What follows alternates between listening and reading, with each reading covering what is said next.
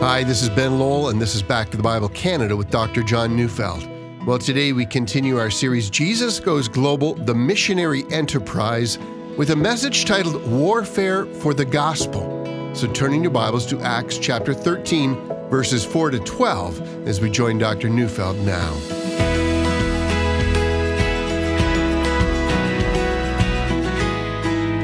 I don't think it's possible for the gospel to go forward without considerable spiritual warfare. I mean, Jesus did say that the gates of hell would not prevail against the church, but, you know, that doesn't mean that the gates of hell are simply going to throw up a white flag when they see the church coming. The gates of hell are game for the fight. If they must lose, they won't lose without doing considerable damage. I wonder if Saul and Barnabas had any idea what they were getting into when the first missionary enterprise began. I mean, did Saul of Tarsus know that down the road he would eventually say that he had despaired of life itself? Would Saul have known the danger he would constantly live under, the pressure he would have to endure, the imprisonments that awaited him, and of course, finally, his head would find the chopping block in Rome, where he would be executed? I think it's a good thing for those of us who are faithful to the call of Christ that we're not aware of what awaits us, but God is faithful and he will not abandon his servants. I began a series on Acts chapter 13 to 15, which covers the first missionary journey of Paul and then moves to the very famous Council of Jerusalem. You know, in these chapters, we encounter Saul or Paul as a rookie missionary. He has, up until this point, been on a leadership team with the church in Antioch, along with his dear friend Barnabas and three other men and they'd been fasting and praying, and the Holy Spirit spoke, saying that both Saul and Barnabas would be commissioned into the work to which they had been called. And that's where we begin today. So let's start with the first steps of the journey. I'm reading Acts 13, 4 to 5. So, being sent out by the Holy Spirit, they went down to Seleucia, and from there they sailed to Cyprus. When they arrived at Salamis, they proclaimed the word of God in the synagogue of the Jews, and they had John to assist them. So Saul and Barnabas are sent out from Antioch in Syria, and from there they would have walked to the city of Seleucia. Antioch is inland and it's in a mountainous location, but Seleucia is a seaport city through which all the goods that would later go to Antioch would have to pass through. And it's from there that Paul and Barnabas would have purchased tickets to sail to the island of Cyprus. And if you know your geography, you'll know that Cyprus, well, that's in the Mediterranean. It lies to the west off the coast of modern day Lebanon and just south of the coast of Turkey. That would be their first stop. Indeed, they arrived in the city of Salamis and they make a decision they're going to visit the Jewish synagogues there and proclaim Jesus. And that would make sense for a number of reasons. Barnabas was born in Cyprus. Indeed, Acts identifies him as a native of Cyprus. Well, since he was a Levite, one has to imagine that he's well known in the Jewish community there, and that a great many people would have been delighted to have him come home. See, up to this point, the missionary journey is nothing but a joy. And we should also notice that the arrival of Paul and Barnabas would not have been the first time the gospel of Jesus would be heard on that island. Acts 11:19 tells us that after the stoning of Stephen, the persecution that had arisen, some of the Christians fled to Cyprus for safety, and they must have settled there. And so, no doubt, because of their leadership in the church in Antioch, Barnabas and Saul are interested in forming the believers into a church. But before that would happen, because of their status, they were invited to proclaim Jesus in the local synagogues. Well, Luke doesn't actually tell us how it went. How did the synagogue leaders respond? How about the rest of the people? Were there some who were won to faith in Christ? Luke doesn't say. But the tense of the verb Luke uses, you know, it's written in such a way to give the impression that they were permitted or given the freedom to continue to do so. They continue to proclaim the word of God there. And then Luke gives us a brief side note. He tells us they had John to assist them, and, and the John he's referring to is not John the Apostle, rather, it's John Mark. And the reason for that note here is that Luke is going to return to that theme of John Mark and how it came about that a disagreement regarding John Mark between Paul and Barnabas became so intense that he was the reason for the breaking up of this first ever missionary team. It turns out that the pressure of ministry is not only felt from without, it's also felt from within. But here Luke mentions him not as an equal to Paul and Barnabas, but rather he calls him an assistant. The word Luke uses is quite literally translated an underling. I suppose putting it into our language, we might call him a gopher. Mark, go for this. Mark, go for that. And please don't let that use of the word give you the sense that his role wasn't an important one. It was. We can only imagine all the arrangements that had to be made food, lodging, making sure that appointments were set up and kept, arranging to make sure that Paul and Barnabas continued to have open receptions in the local synagogues. And so they're a team. And everything we know about this first early mission team is that it was a success. So let's continue to read Acts 13 6 to 7. When they had gone through the whole island as far as Paphos, they came upon a certain magician, a Jewish false prophet named Bar Jesus. He was with the proconsul Sergius Paulus, a man of intelligence, who summoned Barnabas and Saul and sought to hear the word of God. Now, here a note of explanation is required.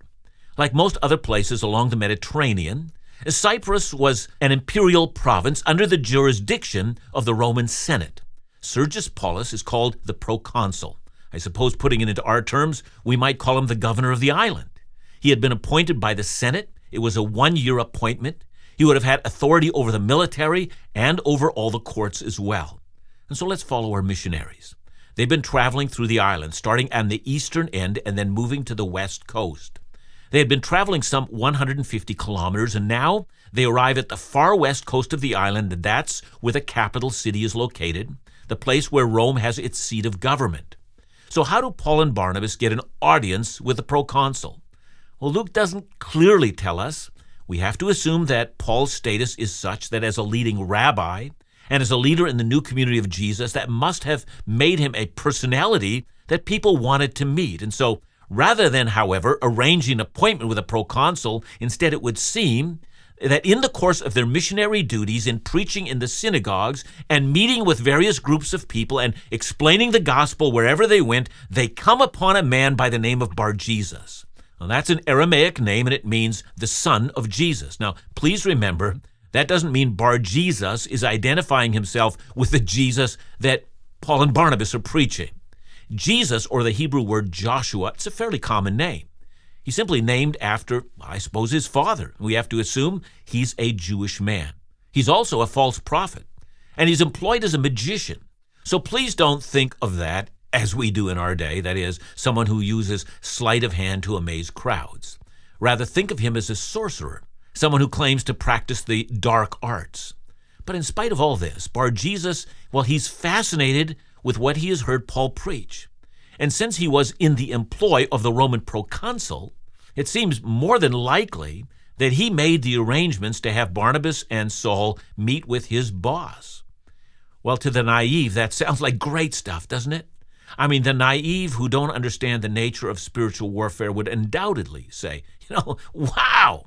I mean, look, even guys like Bar Jesus are interested in the gospel and they're even arranging for the Roman governor to hear the word of God. I mean, doesn't God work in mysterious ways? But this, as we're going to find, is not what Bar Jesus has in mind, not even at all. He's a crafty man. He's, he's looking to thoroughly discredit the two missionaries. Bar Jesus wants nothing more than to end the influence of the Christian movement on the island of Cyprus. He sees it as a threat He's devising a way to do great damage to Barnabas and Paul, and at any rate, he begins by sounding quite benign. Sergius Paulus says Luke is a highly intelligent man, and he's all in. He wants to see the two. And so Barnabas and Saul are brought there, and they're allowed to tell the proconsul what they've been preaching. And this now is what Bar Jesus has been waiting for, and he shows his hand.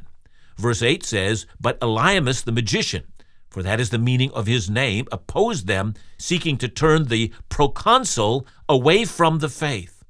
Well, Luke tells us that Bar Jesus had a Greek name. It was Elymas, which translated simply means magician. And it would seem that he was a counsel to the proconsul. And as Paul and Barnabas were preaching Jesus and about his life and his death and his resurrection, Bar Jesus stepped into his role as a counselor and challenged contradicted, opposed, and attempted to completely discredit this message. And some have thought that he did this because had the proconsul come to faith in Jesus, Elymas thought that he would have lost his job. Well, perhaps, but that doesn't explain why he had arranged the meeting in the first place. I think what Elymas was up to was much more evil. He wanted to use the power of government against this new faith. Let's end the influence of the Jesus followers, forever banishing it from the island of Cyprus. Suddenly, the first missionary journey becomes deadly serious. The church has already faced persecution in Jerusalem. Will they now face it again on Cyprus? So much is now at stake.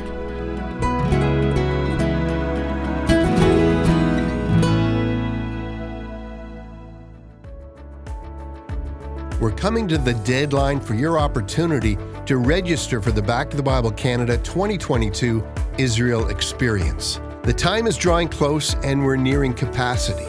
So if you're thinking of joining us for the Holy Land Adventure from April 24th to May 2nd, 2022, with Bible teacher Dr. John Neufeld, Laugh Again's Phil Callaway, musical guest Laura Hastings, and the Back to the Bible Canada ministry team, now's the time. Tour the Holy Land, walk where Jesus, Paul, David walked, sail the Sea of Galilee, visit the Jordan River, the Garden of Gethsemane, and join together for a communion service at the Garden Tomb. The full Israel Experience itinerary is available online, and to ensure an intimate experience, event numbers are limited, so register soon. For more information, call 1 800 663 2425 or visit our events page at backtothebible.com ca.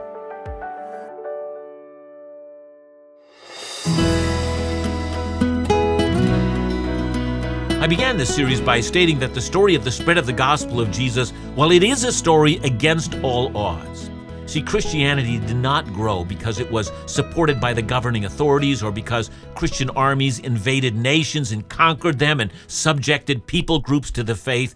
Those kind of events only happened many, many hundreds of years later when a subversive form of Christianity was more interested in power than in Jesus. But the growth of the Christian faith can only be explained by the very appeal that Luke gives us. You know, as we began this passage, Paul and Barnabas had been sent out by the Holy Spirit. It was the Holy Spirit that not only sent the evangelist to preach the good news, but the Holy Spirit who ensured that the gospel would keep on going. And that's the supernatural basis of our faith, not with the arm of the flesh, but with the arm of the Spirit. So Saul and Barnabas must have been cognizant that they were in spiritual warfare. Having been given opportunity to share the gospel of Jesus with Sergius Paulus, the proconsul, well, they suddenly realized that this very same man could suddenly turn against the gospel as well. And all because of the wickedness of this Jewish false prophet who had lured them into this. But this would not be the last word, for Paul and Barnabas had not been lured into a fateful meeting. They'd been sent by the Holy Spirit. And suddenly things take a very interesting turn. I'm reading now Acts 13 8 to 11. But Elymas the magician, for that is the meaning of his name, opposed them, seeking to turn the proconsul away from the faith. But Saul, who is also called Paul, filled with the Holy Spirit, looked intently at him and said, You son of the devil, you enemy of all righteousness, full of all deceit and villainy, will you not stop making crooked the straight paths of the Lord? And now behold, the hand of the Lord is upon you, and you will be blind and unable to see the sun for a time. And immediately mist and darkness fell upon him, and he went about seeking people to lead by the hand. Well, years later, Paul was to write not about this event in particular, but about events like it, why they occur. 2 Timothy 3 8 to 9. Just as Jannes and Jambres opposed Moses, so these men also opposed the truth, men corrupted in mind and disqualified regarding the faith. But they will not get very far, for their folly will be plain to all, as was of those two men. So, Paul, throughout the course of his ministry, would have come to see how much more powerful is the gospel of Jesus than the corrupt talk of deceitful men. Now, that's not to say that what happened in Paphos was a template for what would happen everywhere. I mean, after all, when Jesus himself stood before the Sanhedrin, or before Pilate, or before Herod, he didn't speak and everyone became blind. Furthermore, as we continue to read the ministry of Paul, we're going to find that many other times he was horribly abused. But that really is the point. In the end, the gospel does prevail. And it will prevail for at least three reasons. It will prevail because it's true. It will prevail because it's the best news that's ever been preached. And it will prevail because the Holy Spirit has determined to protect and promote the preaching of the Word. And so, on this occasion, no doubt inspired by the Holy Spirit, Paul pulls off the real miracle. Remember, Elymas has the reputation of being a magician. And this standoff between Paul and Elymas, well, it really does look all the world like the standoff between Moses and the magicians of Egypt. Now, I want you to notice verse 9 again. Luke says, Now Saul, who was called Paul, and this for the first time, Luke uses the name that most of us are familiar with Paul. See, up till now, he's been called Saul, Saul of Tarsus. That was his Hebrew name. And now, for the first time, Luke calls him Paul. And why is that? Well, the answer seems to be that Saul has adopted a Greek name, the name Paulus. The name's a loan word that comes from Latin and it means little one. It was Augustine who believed that Paul took that name to indicate that he was the least of the apostles, and I suppose that's possible, but it, it's also true that, like a great many other people of his day, and especially of Roman citizens who also had a different nationality, that it was quite common for a number of people to have at least three names. And so, for the sake of his ministry among the Gentiles, the Greek name would do just fine. At any rate, Paul turns to the magician in front of the proconsul he addresses the false prophet with several titles. First, he says, You son of the devil. That's not slander. Paul means it. You might remember the parable that Jesus told. I mean, the one about the, the wheat and the weeds. When Jesus was interpreting that parable, he says, The weeds are the sons of the evil one. Yeah, says Jesus, the devil has sons. These are the people he has recruited to disrupt the harvest of the gospel, trained by Satan, instructed constantly by Satan, they seek to harm the gospel's progress. Are there still people like that today? Well, yeah, there are. Sometimes they're government leaders who pass laws that make the preaching of the gospel harder, and sometimes even impossible. Sometimes they are like Elymas, men who use their influence to prevent the gospel from being heard. And Paul's under no illusions as to who this man is. It's not a matter of a difference of opinion. This is a matter of staring the servant of Satan in the face and seeing the warfare that is now at hand. Next, notice that Paul calls him the enemy of all righteousness. So it's true that this man opposes the gospel, but this man opposes everything that's righteous. And notice also, by preaching the righteousness of Jesus, Paul regards Elymas as an enemy. You know, this is surprising to some people. You know, the naive, well, they tend to think of people in terms, you know, merely misunderstandings. Uh, they're just seeing things from a different perspective. Missing in the naive is the idea of genuine evil and what happens when we face it. And last of all, Paul says that Elymas is full of trickery and deceit. And to be full of deceit is to be full of what? Dishonesty. Paul says, I know you resort to lies on a constant basis. That's how you've gotten the position that you now occupy. You, like your father Satan, you're a liar. And with that, Paul, after charging him with trying to subvert the ways of God, Paul now pronounces judgment on him. He tells him that the hand of the Lord is upon him. You know, we could at this point, you know, do a study of the hand of the Lord. It's true that the Bible indicates a number of times when the hand of the Lord is a blessing. But Psalm 32 reminds us that when God's hand is on us and we're in sin, our bones waste away, our strength is dried up. But in this case, the hand of God upon Elymas is a judging hand. Paul has no sooner told him that he will be blind for a time when immediately blindness strikes Elymas. He's instantly blind, and in terror, he asks someone to lead him by the hand. I assume he's being led out of the room. I find it fascinating because Paul, who makes this pronouncement must have known what this felt like. In his unconverted state, Paul would have remembered how he himself, when he was on the road to Damascus, looking to persecute Christians and throw them into prison, Jesus had appeared to him, and for three days, Paul himself had been blind without sight. In Paul's case, that would, of course, lead to his conversion. But Luke never mentions Elymas again, and we have to assume that he was simply discredited and that his position as an advisor to the proconsul ended on that day. And that's the irony. Having brought Paul and Barnabas to the proconsul so that he could discredit them, the tables are now turned and Elymas is utterly discredited. Luke then adds one more important item, Acts 13, verse 12. Then the proconsul believed when he saw what had occurred, for he was astonished at the teaching of the Lord. So the proconsul becomes a follower of Jesus. And this occurred, says Luke, for two reasons. The first is quite simply because he witnessed the power of God, see in his mind the reality of God among us. Paul had been talking about the resurrection of Jesus. That's now reinforced. He sees God at work. But Luke tells us that he believed when he saw, but he saved the word astonished, not for a miracle, but rather for his reaction to the teaching of Jesus. He's astonished by what he heard about Jesus. And it's this, this amazement at the gospel that tells us that he indeed is a genuine convert. So let's step back and consider Paul and Barnabas' first missionary encounter. This first trip to Cyprus is successful. The synagogues continue to remain open to them for the preaching of the gospel. The Christians who were already there would no doubt have been greatly strengthened and encouraged. And all of it was capped off in the capital city of Paphos. As the gospel of Jesus penetrated into the Roman government and Sergius Paulus himself confessed faith in Jesus Christ, everyone would have heard. No doubt if all missionary enterprises ended that successfully, we'd all be greatly encouraged. And in truth, no doubt, Paul and Barnabas, along with John Mark, were filled with joy. In many ways, what happened in Cyprus was a precursor to the kind of success they would continue to have. However, please understand that as they carried on, the pressure against them would only be ratcheted up.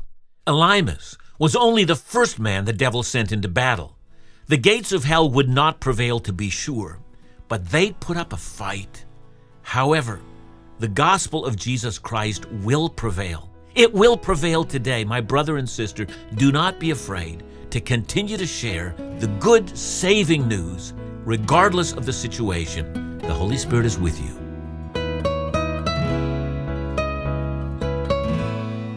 Thanks, John. You know, we've both heard a lot of stories of incredible miracles that take place in people's lives and in places who have never heard the gospel. Is this something we should expect and anticipate? Well, you know, I, have heard many of these stories and been with people who have encountered them. Uh, many times, these are uh, events that happen when the gospel first comes to a place and it authenticates the truth of the gospel. But it can happen at any time. And I would simply say, uh, let's continue to uh, leave these things completely into the hands of the Holy Spirit, and uh, let's just follow Him, and let's not be concerned if there are miracles or not. Let's be faithful to the gospel.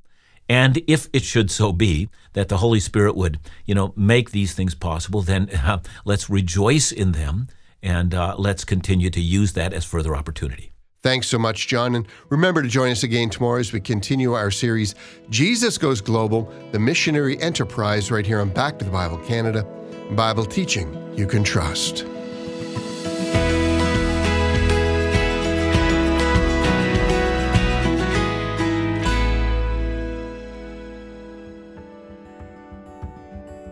Since 1957, Back to the Bible Canada has provided excellent and trustworthy Bible teaching for Canadians. What has been accomplished is a result of people like you listening right now who share our hearts for this mission. In particular, those who have chosen to join us in ministry as monthly partners. As we begin a new year, perhaps becoming an 1119 monthly partner might be something you'd consider. Your investment in this ministry assures that people of all ages and stages of life have opportunity to discover more about a new life in Christ through the study of God's Word. Your partnership in 2022 will provide the resources to sustain and expand the reach of Bible teaching across Canada and beyond. To learn more about the 1119 monthly partnership program, visit backtothebible.ca slash fellowship or call us at 1 800 663 2425.